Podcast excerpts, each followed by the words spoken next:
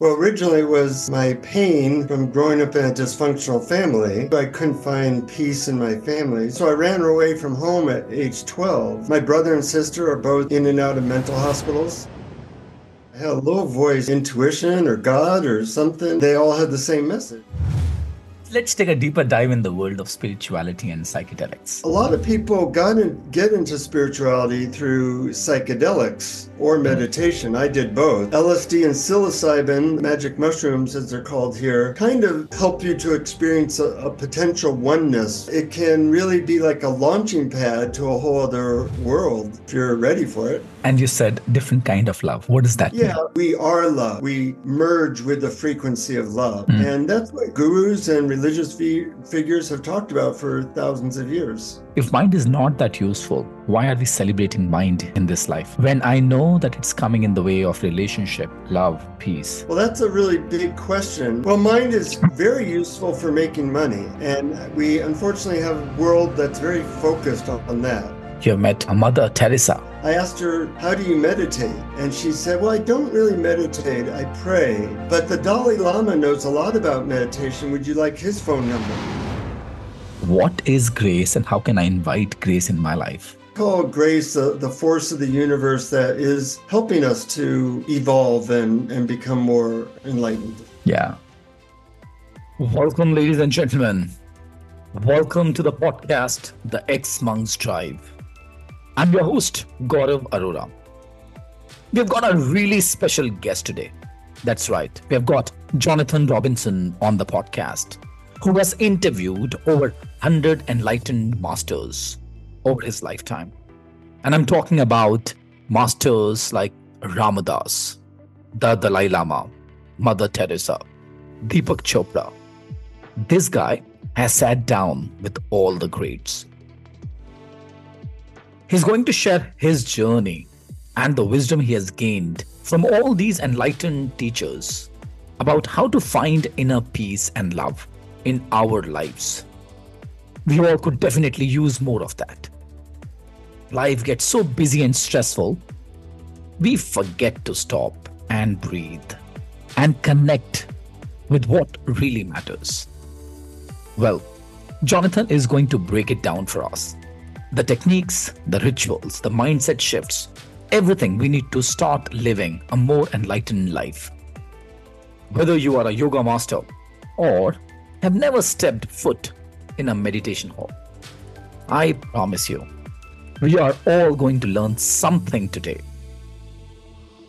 Let's dive into the light with Mr. Enlightenment himself, Jonathan Robinson. Hey, Jonathan, such a pleasure having you here. Thank you so much for accepting our invitation to be our guest on the podcast. Thank you. Jonathan, very rare I've come across people who have had the honor of interviewing over 100 enlightened masters, including Ramadas, including Deepak Chopras of the world, including Dalai Lamas of the world, and you name it. And you have either interacted with them or you have been friends with them, you have spent time with them. Tell me, what intrigued you to initiate this pro- project called Enlightenment Project? Well, originally was uh, my pain from growing up in a dysfunctional family. And I knew I couldn't find peace in my family. So I figure I might find try to find it in myself. And uh, I do have the ability to be persistent. So I thought, well, the way you learn tennis is from a really good tennis player. The way you learn inner peace is from somebody who's found it. So I went on a, pretty much a 40 year guru search. And I interviewed everybody from Mother Teresa to the Dalai Lama. And I was always asking for their best methods and hoping that some of those methods worked for me. And then um, I ended up making a career of it because I got on uh, Oprah and CNN and all the big shows and wanted to share these ideas with a lot of people. Mm-hmm. Uh, Jonathan, you use the word that you were born in a dysfunctional family. Uh, I'm a firm believer that all of us come from a dysfunctional family. I'm a firm believer that the major portion of us as human beings, we don't know parenting. You are using this statement that I come from a dysfunctional family because not many people would be very comfortable talking about that. Tell me, what do you mean by dysfunctional family? Yeah, I don't mind talking about it. Um, I was, my parents really seemed to enjoy arguing and hitting each other. And that often led to them hitting us. And uh, so I ran away from home at age 12 and um, uh, eventually lived with another family uh, for a while. But um, it was just very um, stressful, very, my brother and sister are both in and out of mental hospitals.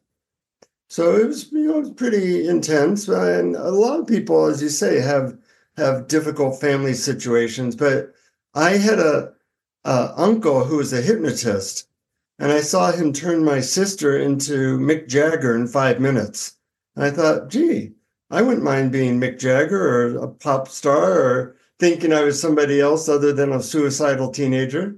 So um, I learned about hypnosis and meditation, just ran with it.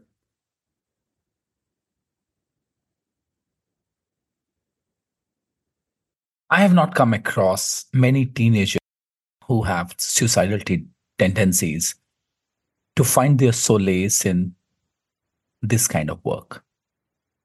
In fact, few days back, I was talking to a friend of mine at an age of 11. She started boozing. And at an age of 14, she was taking drugs. At an age of 21, she was surrounded with drug agents and pimps. And here you are giving me a very different picture of another teenager who come from a broken family, had suicidal tendencies. What was it for you that either pulled you in this space or you pushed yourself in that space. I do remember uh, once when my parents were screaming at each other in the car, I had a low voice. You know, I don't know what to call it intuition or God or something, but it said, if you had control of your mind, this wouldn't bother you. And that peace and love are within. Of course, when I met, you know, people like uh, Papaji or Ram Dass or all these other gurus, Sai Baba, they all had the same message, you know, find peace and love within yourself. Jesus said the kingdom of heaven's within. Buddha said we all have our Buddha nature. So it was interesting when I started interviewing them, I'd always ask them what the purpose of life is. And they all said the exact same thing that the purpose of life is to find peace and love within and then serve people. And that was pretty simple, but it's hard in this day and age where everybody's so busy and distracted to do that. But I found that, you know, life goes better when you can find peace within. And, um, you know, I've been able to write books about what I learned, and uh, things are good now. Things are really good. As much as it sounds easy, that the purpose of life is to find peace within and serve people, and yet people find it extremely difficult to put it in practice. At least I find it extremely difficult to put it in practice. Why?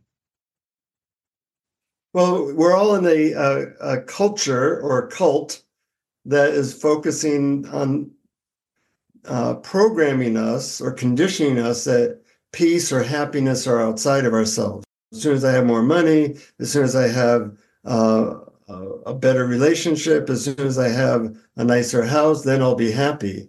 But you get those things and it doesn't do it. Um, so you know we believe what we're told, and uh, and also you know a lot of people have thought that finding peace within is hard. Um, but you know every technology is getting better really quickly. You know my my smartphone, uh, I just got one that's brand new, and it's like 10 times better than the one I had four years ago. Well, the the methods for finding peace have gotten a lot better, but a lot of people are using methods from 2,000 years ago.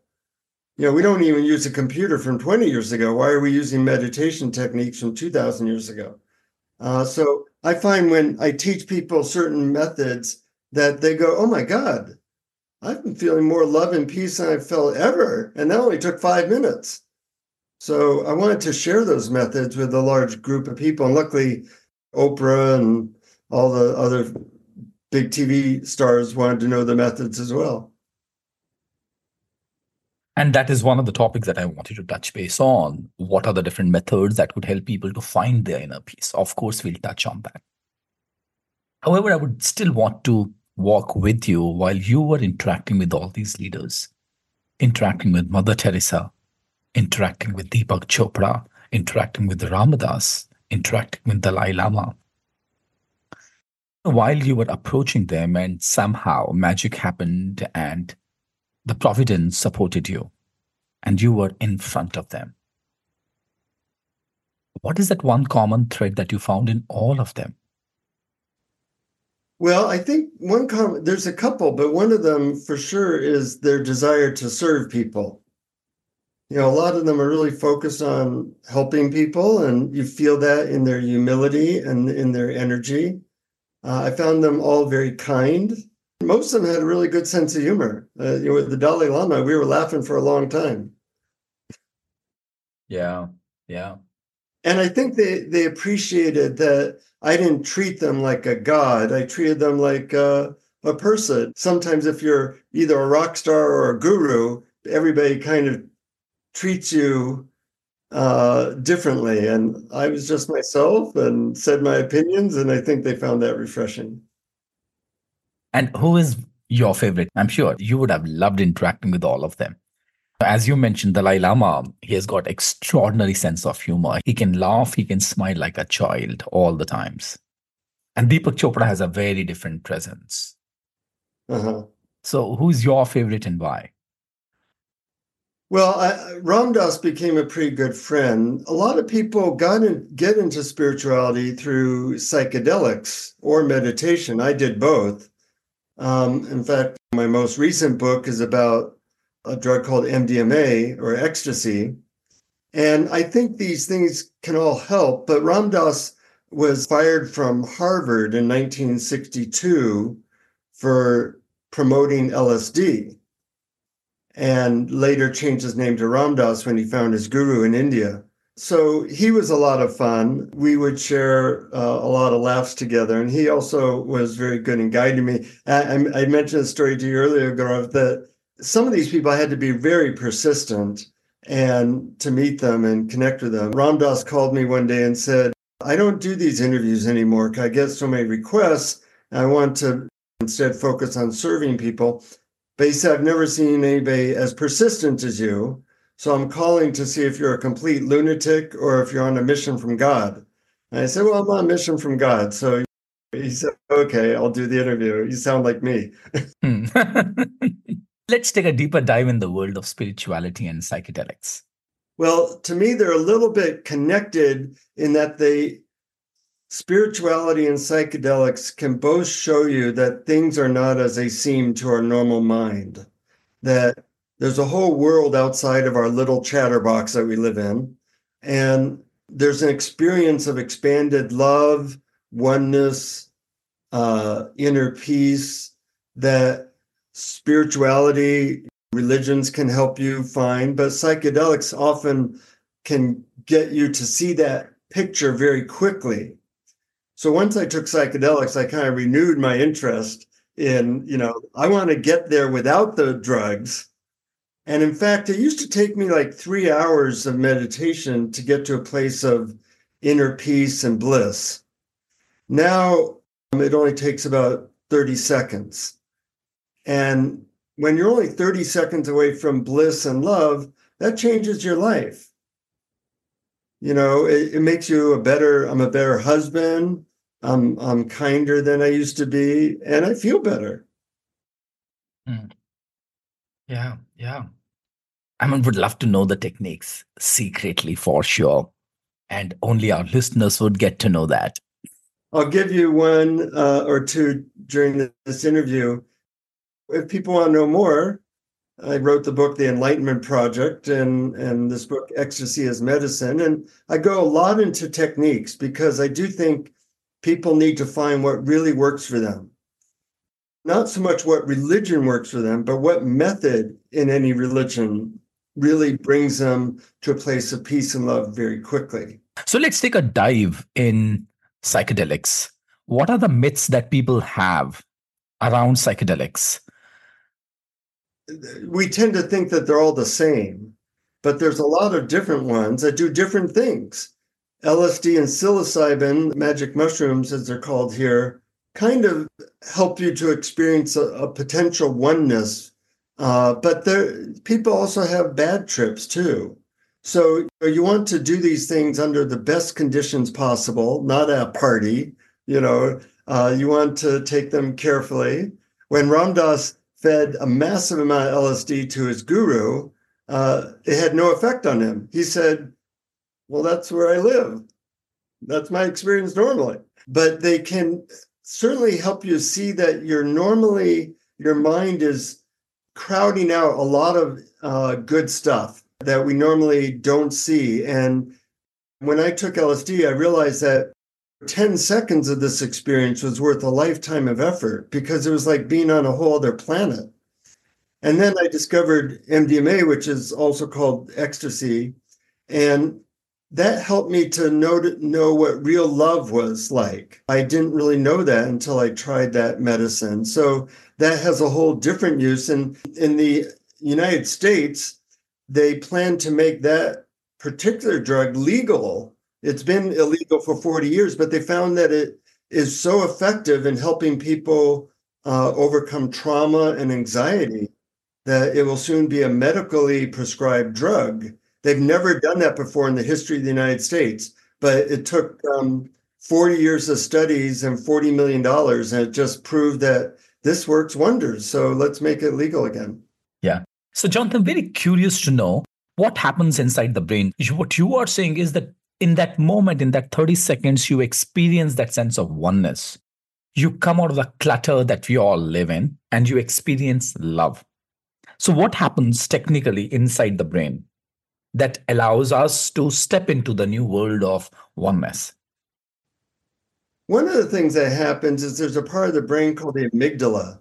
And the amygdala is kind of like the lizard part of our brain. It makes us feel fear a lot, fear or anxiety. And what it does, these drugs do, is they decrease blood flow to the amygdala. So we don't feel as much anxiety or fear that we normally would feel. The other thing it does is it increases uh, what's called serotonin, one of the neurotransmitters. And and what's happening is normally our brain is um, eliminating a lot of stuff like you're not aware of how your foot feels. You're not aware uh, of that there's a frequency of love in the room normally. But with uh, these medicines, they open up like a, a camera aperture. So you experience more things, not just living from your mind, but more from your heart, more from your entire soul. And you also use the word in between that you experience love in a different way provided we are in the best conditions, when we take it in the right manner. One, what is love? Second, what do you mean by best conditions? Well, best conditions means usually in a comfortable place with uh, supportive people or no people, maybe one friend there just to watch over you. In America, I am a psychotherapist, so I often guide people on these trips. There to make sure that they feel good, if they have a hard time, to guide them in a better place, and to also work on issues from their past that they can then get over very quickly. It's like doing three years of therapy in one day. You want to avoid like a party atmosphere or an, a an atmosphere that's out of control. You want to do it when you're in a good mental set, you know, not after your girlfriend or boyfriend broke up with you. So those things I talk about a lot in my books.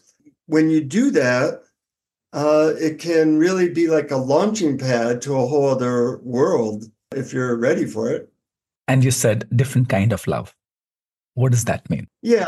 So my definition of love might be how like radios frequencies and cell phone frequencies are all over the place. You just need a smartphone or a radio to tune into it. Well, think of that the universe is suffused with this frequency of love.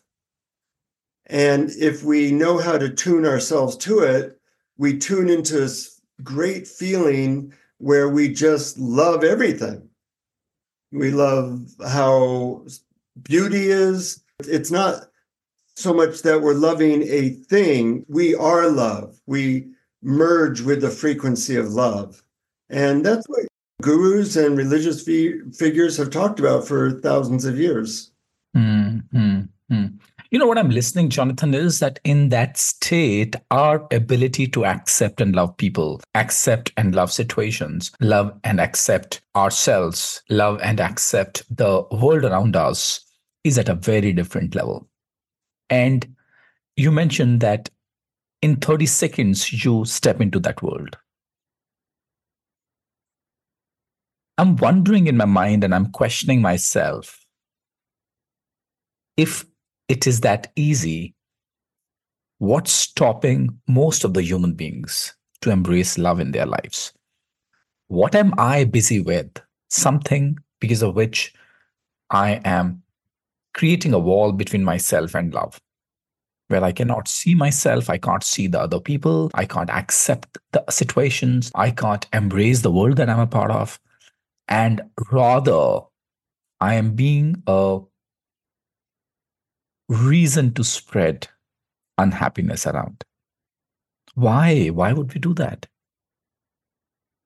A hundred thousand years ago, ago, there were two types of people those who were worriers and those who were lovers. The worriers, the fearful people, they would hear something in the bushes or like something move in the bushes, and they would get hysterical and they'd scream and they'd say, A lion's about to eat us, and they'd run away. And they would survive, and their kids would survive. So we are the descendants of hundreds of thousands of years of fearful people.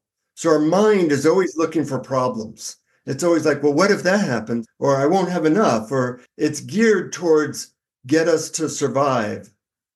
But nowadays, there aren't many tigers chasing us. But we still have a mind that is like afraid that, oh, that person gave me a dirty look. I, that's a problem. Now, the, the lovers a hundred thousand years ago, they'd just be loving each other and they'd hear something in the bushes and they'd say, oh, it's just the wind, and a tiger would eat them. So we don't get their genes because they were eaten by tigers. So we have these minds and we get lost in the mind. We don't realize there's other parts of our being, there's other parts, rooms to the house that were going kind of unexplored. You said that we did not get their genes because they were eaten by the tigers. So, would it be a fair assumption to make that how can I integrate being a warrior and being a lover? So, how can I integrate that space so that I don't perceive everything as a threat around me? At the same time, I don't become that complacent that I might be eaten away eaten by a tiger, if there is any, metaphorically. Yeah, yeah.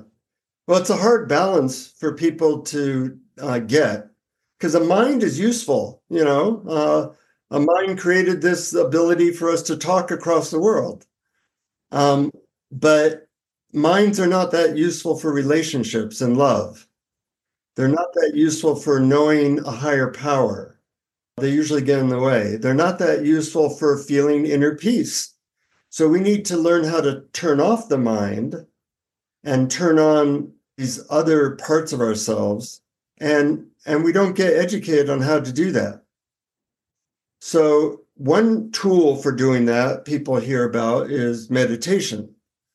Another tool might be chanting or dancing. But I'll give your listeners a, a tool that I like a lot that's very, very simple. And that is to ask yourself the question Is there any part of my experience now that feels peaceful or open or relaxed?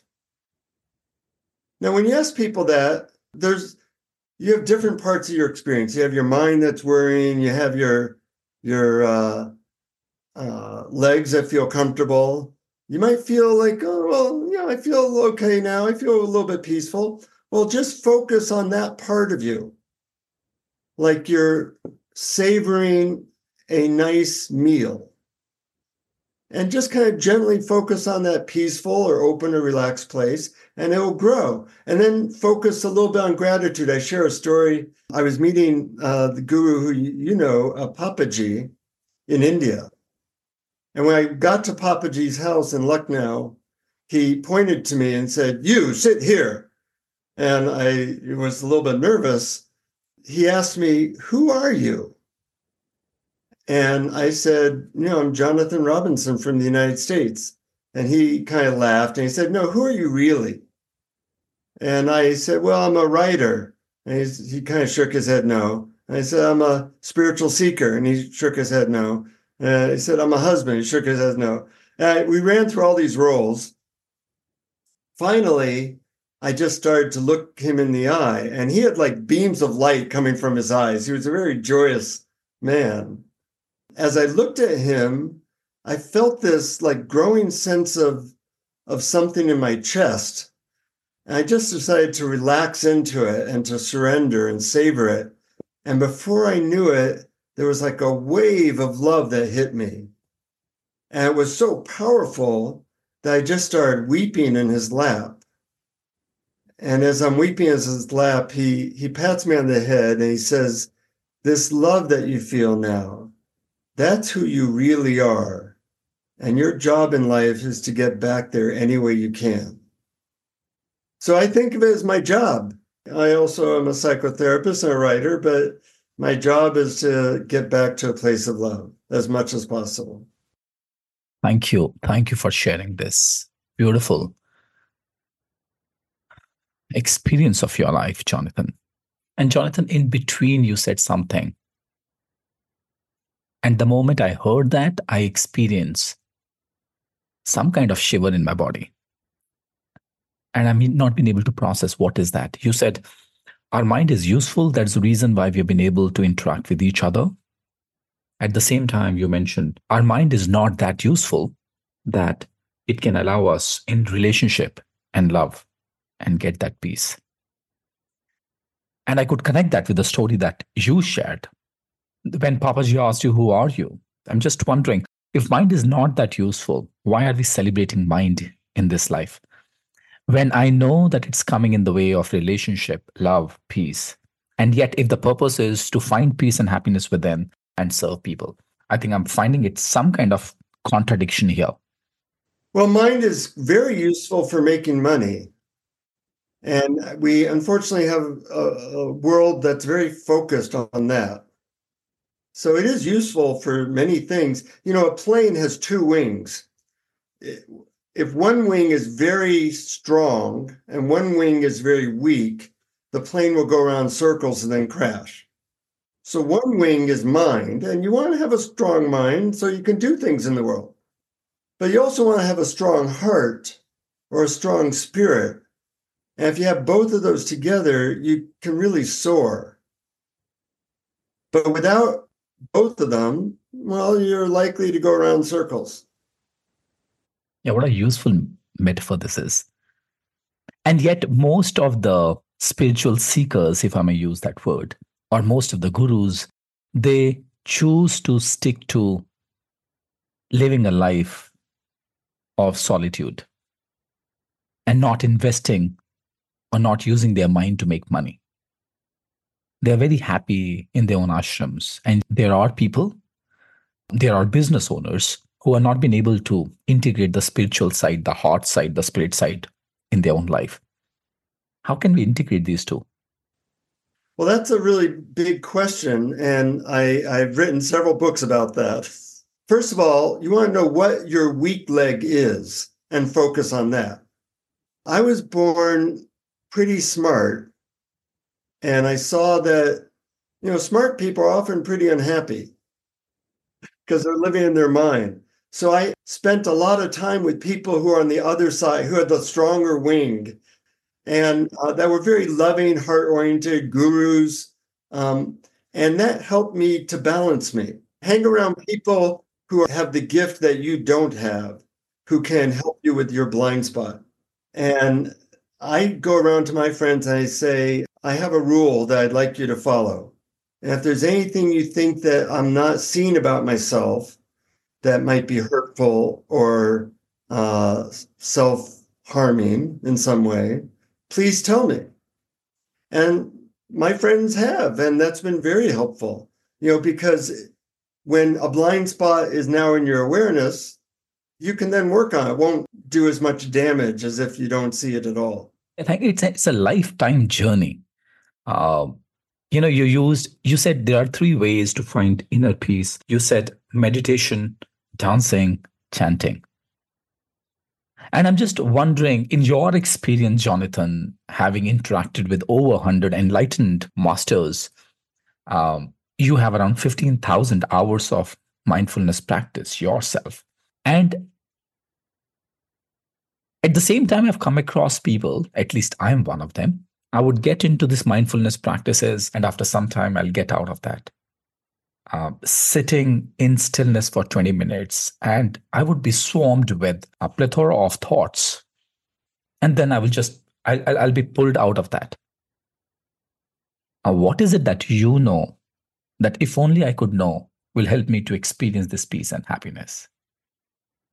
Well, certainly uh, psychedelics or ecstasy can help, but I think everybody has a method that works for them. But most people quit too soon.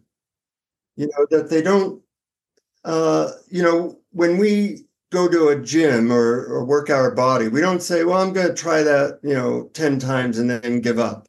No, we know that that's part of our life, that we're going to have to exercise, you know, once, twice, three, four times a week for the rest of our life and then we'll keep in shape. Well, the same thing is true for our heart and soul that we have to find what opens our heart. It might be devotional singing, it might be uh, nature, it might be yoga, it might be chanting. Yeah, there's a lot of things out there, and you and you get better with practice.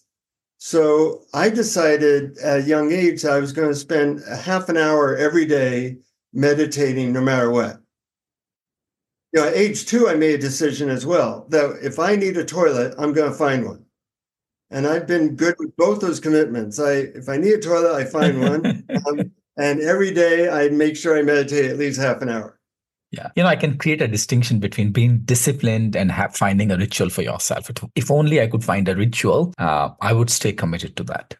Modern day life gives us a lot of stuff. It gives us the ability to talk across the world instantly. It gives us access to transportation and and hot and cold air and all these things but it comes with certain prices and the price is that life is continuously stressful now.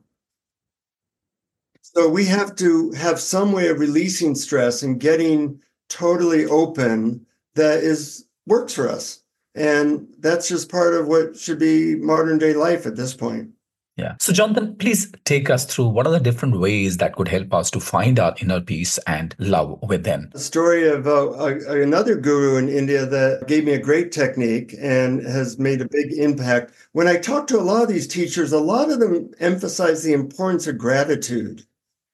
But I'm too lazy to do a gratitude journal. But I was inspired when a friend of mine came back from India and he was all lit up. He looked like so happy. I said, What happened? He said, my guru gave me a magical mantra that helps me feel gratitude all the time.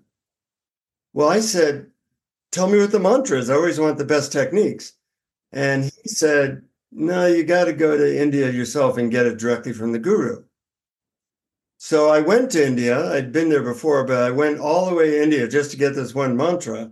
And that's 18,000 miles away. And then I took a rickshaw for four hours then I'm in line for three hours to talk to the guru. I'm kind of annoyed because I just want the stupid mantra, you know, whatever it is.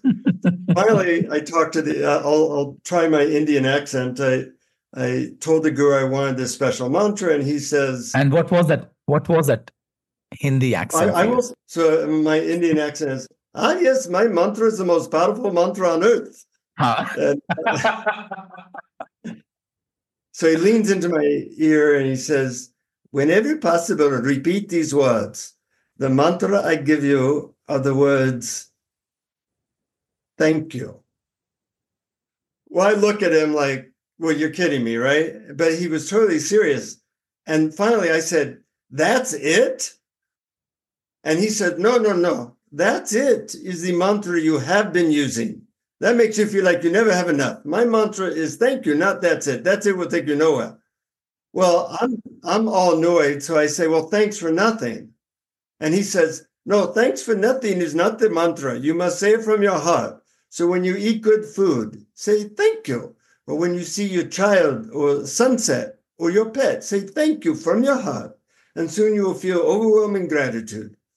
Well, I traveled all that way, so I started to do that. I got into a, a taxi in Lucknow and it had air conditioning and it was, you know, very hot in India. So I said, Oh, thank you for this air conditioning. And then, you know, I get to my hotel and there's a clean bottle of water. Thank you for that. I kept doing that. You know, we live better than kings lived 100 years ago. But if you're not feeling grateful or thankful to God or the universe, you you miss it. So that is a very simple technique that actually, if you keep doing it, it, it works quite well.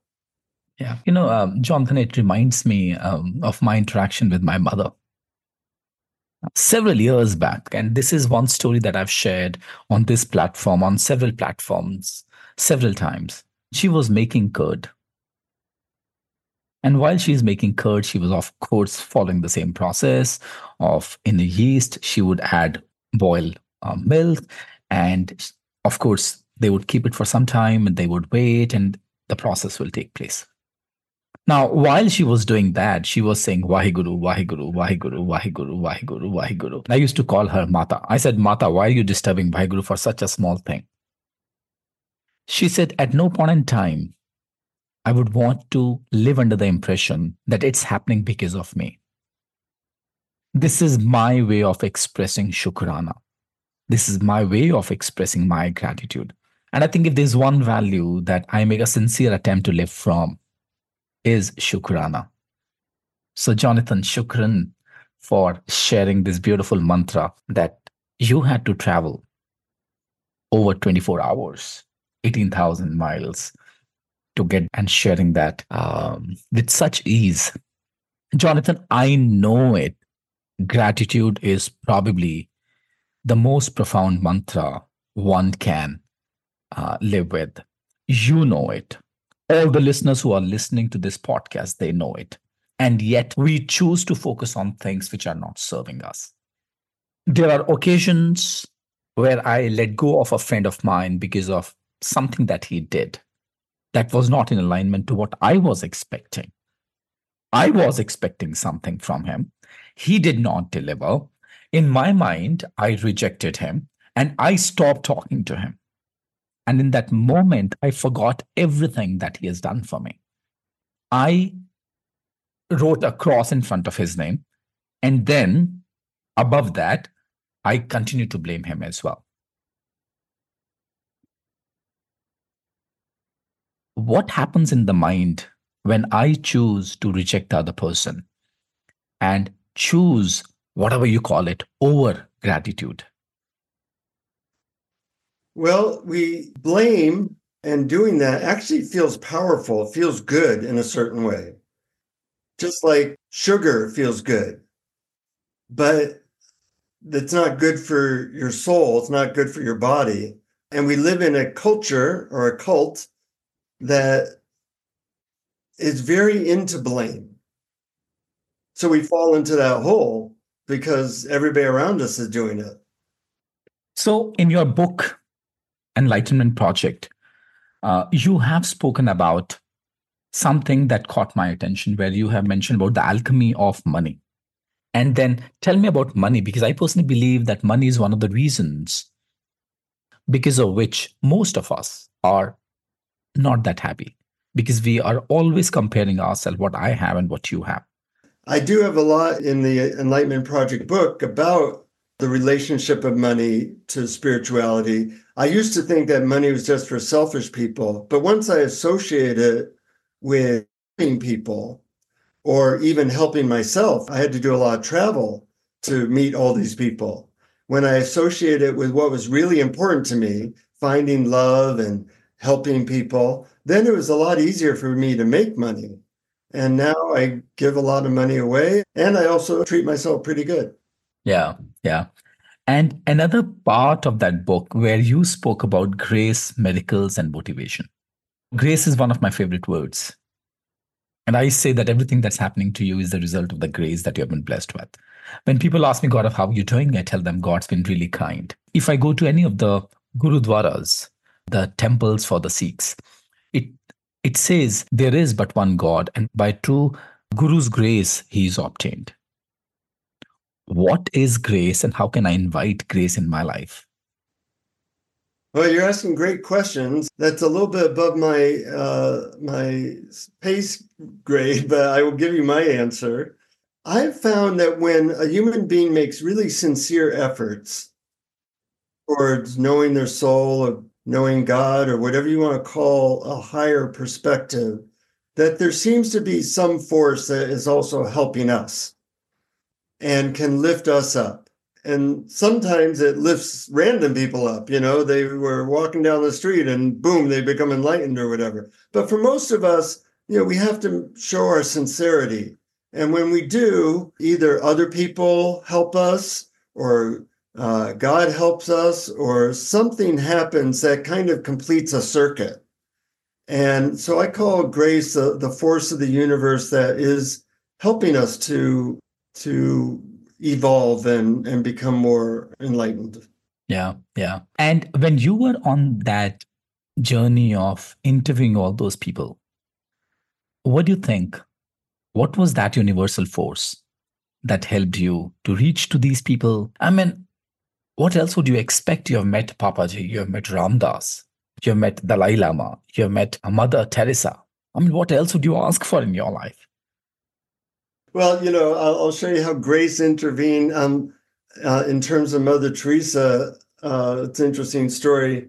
I didn't have the money to go to India in 1993 and there was no internet, but I wanted to talk to Mother Teresa. So I went to the library and found a phone number for Sisters of Charity, the, the organization she started. And in 1993, calling a number in India and having it, it go through would be a miracle. It, it just didn't happen a lot back then. Uh, things are different now. But um, I figure I tried calling it. So I call this number and a woman picks up the phone. Um, and I tell this woman, you know, I'm a writer, I'm writing this book where I interview spiritual leaders. Do you know anyone who might be able to get a message to Mother Teresa? And the woman says, Yes, I do. This is Ma. And I said, Ma, do you know anybody who can help me in this way? And she says, Yes, this is Ma. And I realized the voice sounded familiar. I said, This is Mother Teresa? And she said, Yes, how can I help you? And I one thing I tear up, I, am like blathering at this point. And I said, I, I, I didn't know what to say. So I said, You answered the phone? And she said, Yes, I normally don't answer the phone, but it was ringing when I walked by. How can I help you? I said, you know, I went into my thing of I'd like to interview, you know, you for this book. And she said, Oh, I have some time now. So I asked her these questions. She was very kind and humble. I asked her, How do you meditate? And she said, Well, I don't really meditate, I pray. But the Dalai Lama knows a lot about meditation. Would you like his phone number? And I go, oh, Yes, I would. so you know that's like a miracle. That's grace intervening because i was sincere and uh, she answered the phone when she normally wouldn't answer the phone. Yeah. I mean if you don't call this miracle what else? If you don't call it grace what else is? So jonathan please help us uh, what is it that as individuals I need to know that could help me to step into the space of stillness and beingness and peace and love? Anything that you may want to share that might help me to find that connection with myself? Well, most people have experienced love. I love my wife. I, I love my dogs a lot. So every morning I just look in my dog's eyes and I think of how much I love them. Or I have pictures of fun times with my wife and other people I care about. And I just feel my connection to them. And that's a little meditation. I call that the five minute love meditation. Just animals are great that way because dogs, especially, they're very loving and feeling that connection and getting practice going into the heart from the head is a really nice skill, makes all life better.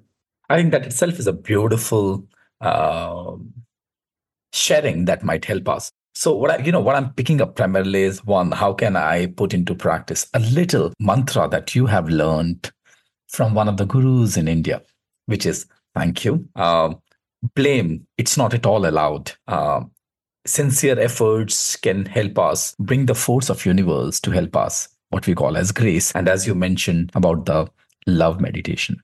Everybody's different. Find what works for you. Yeah, yeah. Yeah. Jonathan, thank you so much. It was an absolute grace that helped me connect with you. Well, when two souls meet, it's always a, a wonder. And uh, I hope that something I said is useful to your audience. It's very useful. And I'm sure we would love to have you again for another conversation sometime soon. I would love to hear more stories, uh, more interactions where with every conversation, you were inching towards finding that you are love. Mm-hmm. Yeah. Shukran. Wow. What an incredible conversation with Jonathan Robinson. That felt like sitting in the presence of the greats. What resonated most was his message that we must let go of blame and fear to attune to the higher frequencies of love that unite us all. This takes dedication to daily spiritual practices. If you got as much value out of this episode as I did, please take a moment to rate and review this podcast. Your ratings help new listeners find the show. I would be grateful if you could spread the word in your friends and family members. And also, don't forget to hit follow on Apple Podcasts, Spotify, or wherever you listen us. That way, you won't miss an episode. The journey is lifelong, but gratitude and love are always there if we choose to see them. Thanks, Jonathan, for inspiring us to look within. That's our show for today's folks. Go out there and shine your inner light. I will see you next time Till then, take care of yourself. Stay tuned, stay present. Take care, stay blessed.